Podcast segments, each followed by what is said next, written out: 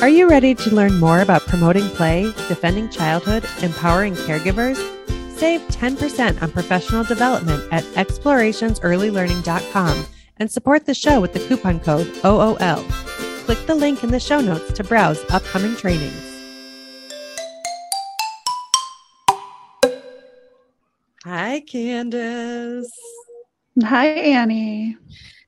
Here we are again, another episode of Out of Line. Um, we just finished talking about our year in our learning center this year. Um, we're still standing. We've recovered a little. We've rested a little bit more. Um, and, you know, this season, more than ever before on Out of Line, we recorded separately, which is again another thing that um, we really worked out to figure out how to make our time work. We both had a lot going on this this spring. Um, you mentioned in our last episode that you were out for a few weeks and um and and that that affected everybody but we made it through with the podcast and we had some really great episodes and since we didn't do them together we thought maybe we could kind of talk about some of our favorite moments um because we got to be a little bit of just a listener this year i also pulled out as i was finally cleaning up from like going through my bag like you know those memes that's like I don't know. I don't know who needs to hear this, but don't forget to empty your child's lunch bag. Otherwise, in three months, you'll find something nasty. Yeah, I like had to do that for myself. um, but in that process, I found the beautiful Akila Richards card deck um, that she created and put out last year. Um, and I thought, you know, if anybody knows me, they know I love a good card deck. Anything to let me say, oh, the universe told me. Um, so I thought maybe we'd start with a card pull today. That sounds good. awesome. Okay, shuffling, shuffling. Tell me when to stop. Eyes are closed. And stop. Ooh. I pulled the purpose card.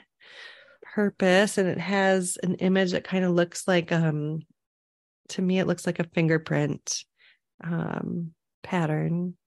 And on the back of the card it says our time together is finite so whatever the current block between you is it worth carrying? If it is what might be the costs? And if there are costs decide for yourself whether they are worth it ask what is the purpose of us together and is this current block worth trying to understand? Ooh, it's a lot about blocks and um, purpose. Do we have a block? Having to do everything together. oh, we took that block out.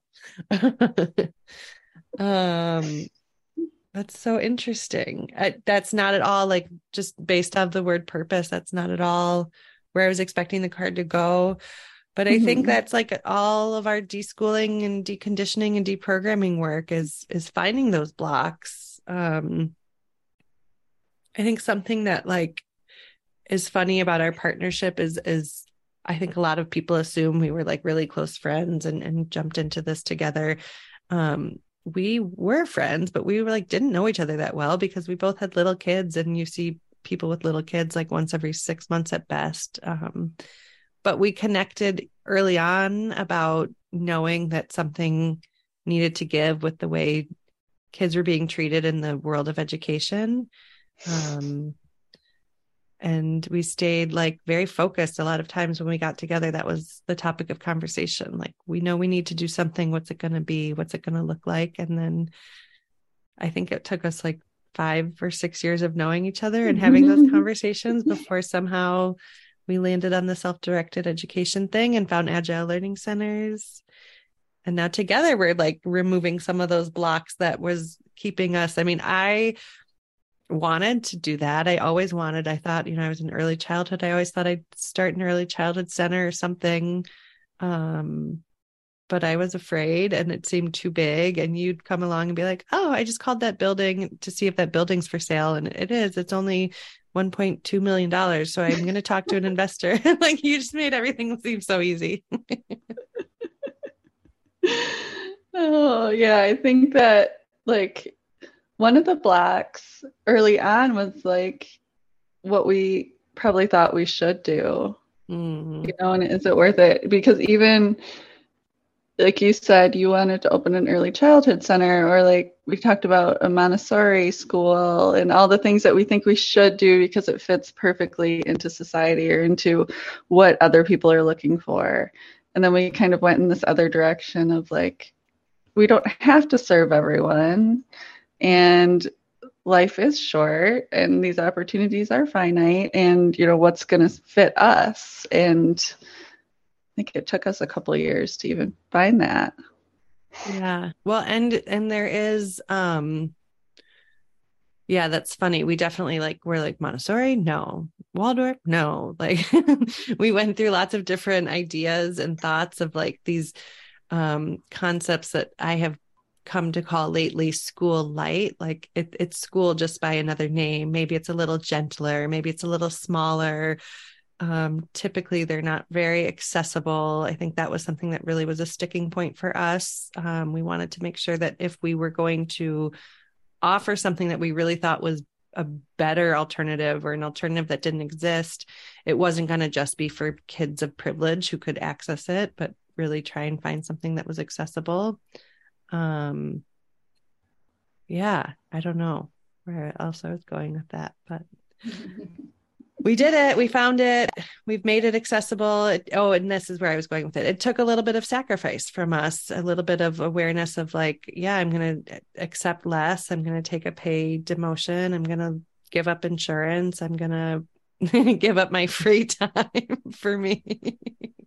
I'm going to go back to work. Um, yeah,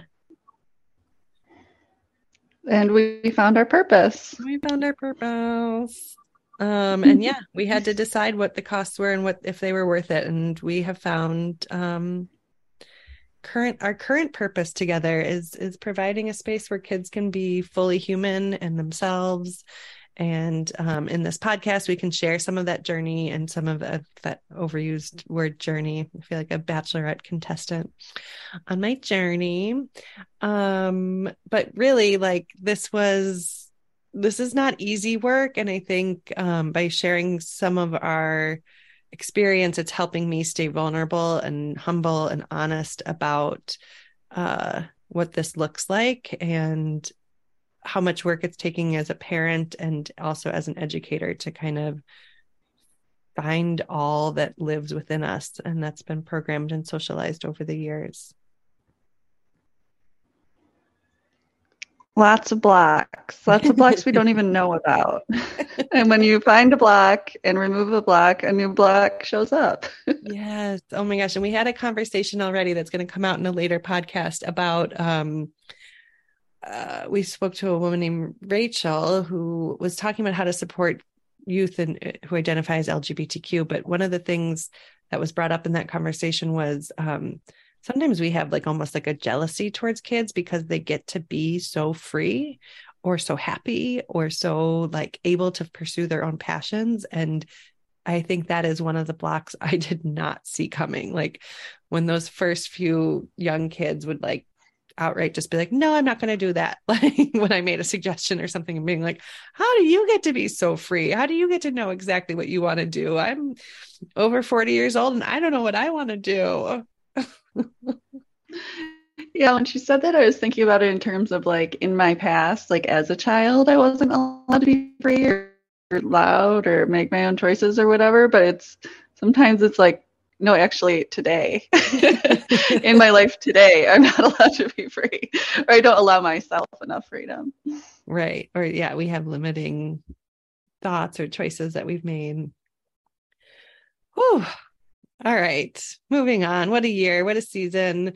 We had some really, really awesome. We also had more guests, I think, on this season than we've had in a long time, in our long time of two years of doing this. Um, we kicked off with Ben and Genevieve. Oh my gosh, the the like most brilliant, brightest young people sharing their own unschooling journey and talking about youth liberation, which I know just even like a handful of years ago, I would have rolled my eyes and scoffed a little at the term youth liberation. I have come to fully change my stance on like really realizing that it is something that we need to pay attention to because I think more than ever, control and compliance is like the name of the game in all, almost all adult child relationships, um, the primary ones at least, like school relationships, parent dynamics, uh, grandparent dynamics, babysitter dynamics. I think the general population believes kids are less than or empty vessels or are like inherently going to make the wrong decisions if we don't point them in the right direction. And it was really nice to hear from Ben and Genevieve, who are young people living an unschooling life, um, what their experience has been. Yeah, they were really impressive. And it was so nice to just like see in action what an unschooling teen is able to accomplish. And, you know, hearing from Ben about his like day and, you know, also how they're planning their um, road trip and everything, it was just really cool to hear. Yeah. And to be at the stage of life where it's like, what's happening next, right? Like, once you get to that, like, 17, 18 years of age, like, the options suddenly widen and um the world views you as an adult who's capable of making decisions. So it's been fun to watch. And they're off now on their their road trip and and hopefully starting to record and we'll get to see some of that soon. Yeah, that's really exciting. Uh the episode after that was um Adventure Grandma, my my grandmother-in-law, um Greg's mom or Greg's grandma, um Wilma, who's just delightful. She's a delightful human and um I don't know. I've learned so much about love and patience from her and fun. Like really, she's super fun. Um and I, I felt really nervous interviewing her. Oh, why? Well, first of all, like when you're interviewing a 92 year old um, human who's been alive without technology and Zoom for their whole life. Like, just even like, how are we going to make this work technologically, logistically? Um, but then also, uh, I don't know. She just like somebody I know and trust and love, and and to like open up and be like, okay, tell me, and also have a little bit of fear of like she could say some really conventional, traditional stuff, but um, no, it, it was a fun episode to to be part of and just like I it's one I actually one of the few that I wish I could share some of the video um because like Greg just gets the biggest smile when he's talking to his grandma and she gets the biggest smile talking to him. Um we didn't have her video, she was just audio, but anyways, they're just cute to watch talking to each other. And then you did you did two episodes with Keith right? Yes, Kisa, Kisa Marks. Kisa Marks of Kid Crew Adventures. Oh gosh, she's been so brilliant and she's like just taking off right now. If you don't follow her, go to Kid Crew Adventures and follow her. She's um early childhood based out of Chicago area and just talks about creating genuine authentic spaces for families to arrive as themselves.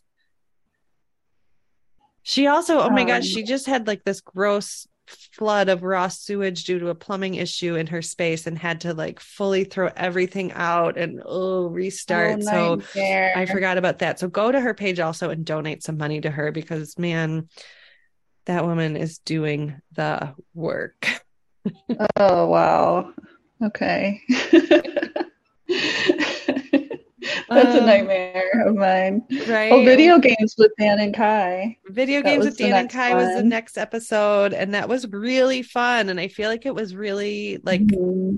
um created some monumental shifts within us and our approach to how we view and honor screens, both as parents and facilitators. What do you think? Yeah, I mean, definitely as a parent, I find it uh, it was really it was helpful. It was helpful for me because my son had at that time just started playing Minecraft, and I was just like, how long do we play this for? Like all day or an hour or you know, and and hearing from Dan and Kai and just the experience and how Dan used something I think he called it hard fun, talking about video games and how they're fun, but they're hard and you have to focus and put effort into it and I, I that really clicked with me like that's true you know there's still a lot of effort and focus and and work that goes into playing video games but they're just so fun too so. yeah you know i think that um we've heard like peter gray has made the point over the years that um kids often choose video games because it's the only place where their play is not controlled because oftentimes the parents grown-ups adults in the room don't know what's happening and can't control it um, which is kind of a sad point. Like why are we involving ourselves so much in their actual real life play that they have to turn to that? But it also doesn't have to be like a sad thing. Like it, there is so much that they're learning and growing and doing and I know one of the things that I've hated over the years is like when my kids watch other people do things um, online and and finding some value in that. That there's like a lot to learn by watching other people play video games. It was really interesting to me. Yeah, yeah, that's like from the facilitator standpoint. And I, I had a conversation with the young people in our space about it, and I had said to them, "Why can't you just?" Play video games at home? Why do you have to play them here? and they said the same thing like, because we're collaborating and we're learning from each other and talking to each other. And it's, wow, that's, that's a really good explanation that I really didn't hadn't thought of before. Right. We take it for granted. Oh, I loved our, our our next episode was Carla, Carla Marie Williams, the unschooling mama. You got to talk to her um, about unschooling traps. Yeah, that was a good one too. I really liked talking with Carla. I always like talking with Carla. She has great things to say. She has six kids, I think. And mm-hmm. it's just I, I love learning from her because she she does set parameters around her unschooling with her kids and and it's interesting to see uh, her kids are older so it's nice to see how much the, her kids are learning mm-hmm. and how much her kids are experiencing the world and um, how just like excited they look to take on every new adventure that they have yeah and i think um, she was one of the first people that we talked to just in general like not just on this one episode but who uh, gave the allowance to unschool or to engage in self-directed education and however it works for your family. Like so i think there's a lot of judgment or like um, some people think if there's any adult involvement you're doing it wrong or if there's any um end result like some some kids like she has some kids who just have some really interesting things going on. It doesn't mean she expects that of all of her kids but um it's still exciting for her to share those those moments, those accomplishments. Um, it's nothing to be like hiding or shameful. Um, but yeah, and and just knowing that she's kind of highlighted some of these traps. I think she had seven traps. Um, that like, ooh, it was like a reflective moment of like I saw myself in some of those traps for sure. Mm-hmm. Yeah. Uh oh, Latoya, Latoya Nelson, who is just herself stepping out of the classroom and opening a, a more supportive learning center. I believe it's self-directed.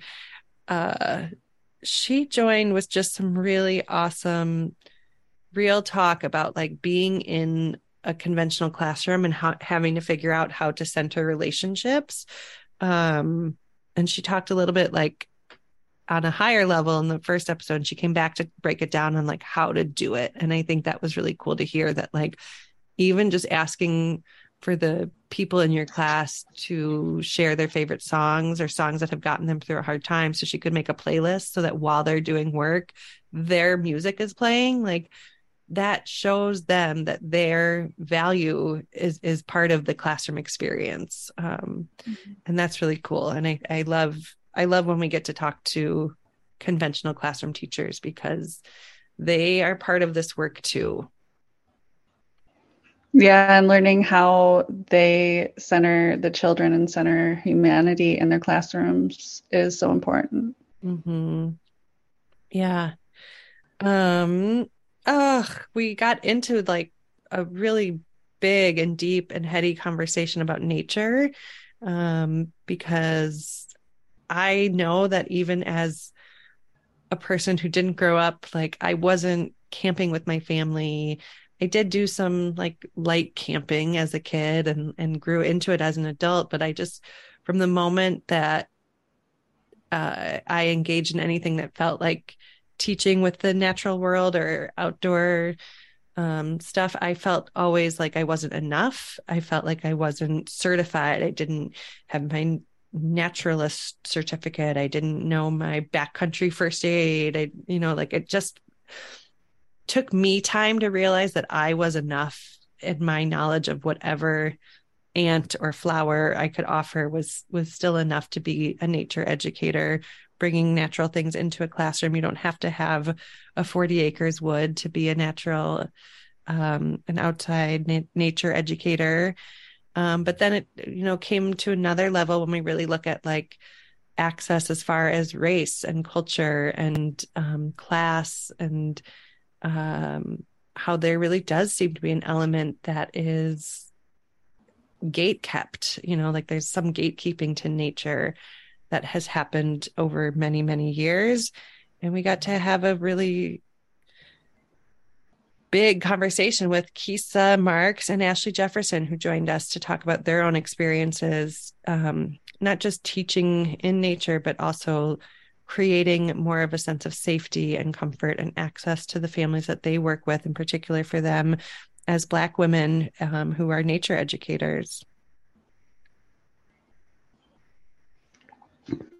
And then the last one was finding the tools to center relationships. Yeah, so that's when Annie. Latoya really broke it down for us and gave us like here's here's some really little ways that you can do to center the relationships and and that also was the first time like I don't think I realized I was an English teacher for a long time and I love semantics and I can get real nitty gritty with words, but um, I even shifted from saying like child centered to relationship centered because I think that that's something that coming into SDE we didn't realize um, or we felt challenged by anytime we had some sort of boundary that honored our needs as adults in the space we would have people around us who maybe felt like they were considered themselves radical unschoolers or or more you know officially SDE than us or, or had more experience with us who would kind of challenge us on that and say things like, is that SDE? And it took me personally, I think us together, some time to wrap our heads around like how can we honor ourselves and the boundaries that we need to to feel healthy in this work also or to feel fulfilled or connected? Um, and then it's not child centered it's relationship centered right? Like we're putting the humanity of both of our existences into this place. Yeah i mean i think we both struggled a little bit at the beginning with that and just not feeling connected. It's really hard to feel connected to another person when you're feeling maybe taken advantage of or you know upset with them. And also like we were kind of drained by trying to be too SDE and I know that's talked about a lot in the Agile Learning Center network. Like some people can start out just being extreme to one end of the unschooling SDE spectrum and and really burn out. And so thinking about those relationships and how it is about us too, and we need to be happy and we need to be um, centered in our space as well. Mm-hmm. Yeah, and I think like what has come out of that is, is so much more than we ever realized. Like by centering the relationship, by centering the needs of all the people um, like to me this is when people get what sometimes people question me like how do you parent without punishment without discipline? And it's not that I, we like parent these freewheeling kids who don't understand like what they contribute to the family or the environment but uh, we do it together. And and we because we base it around that relationship we see kids step up. Like we don't really have to fight kids to help clean up. And and that's because we also honor when a kid can't be part of it for whatever reason, doesn't want to, has a physical limitation that day, whatever, um, but they contribute because they see it as value to our community and not because it's something they have to do.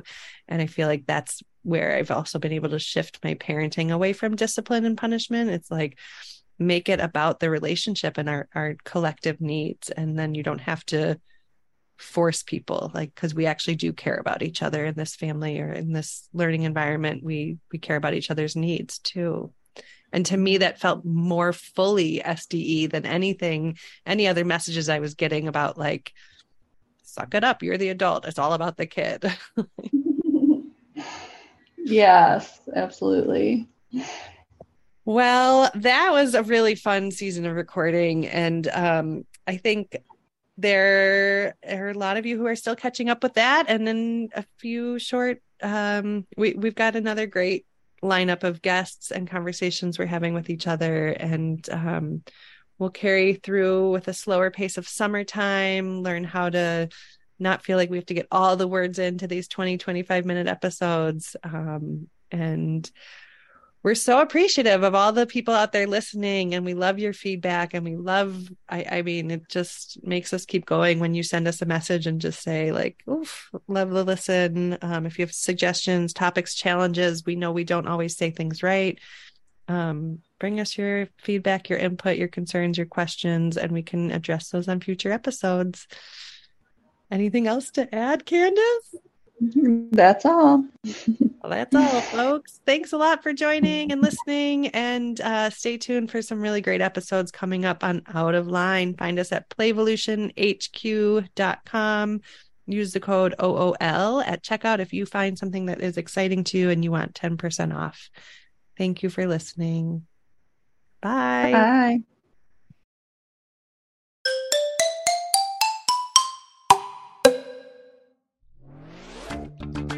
It's time to become a member of Playvolution HQ and Explorations Early Learning. There's a free option and three paid patron level options. All come with free stuff and ongoing automatic training and merch discounts. For as little as a dollar a month, you can become a patron. That supports our work and you get premium stuff like early access to fresh podcast episodes. Go to explorationsearlylearning.com slash membership or click the link in this episode's description to learn more. All the cool listeners are doing it. This has been an Explorations Early Learning Upstairs Studio production. Oh.